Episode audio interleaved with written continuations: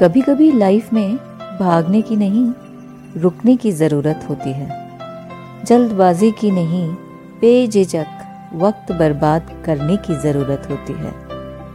किसी दूसरे की नहीं कभी कभी हमें अपनी ज़रूरत होती है।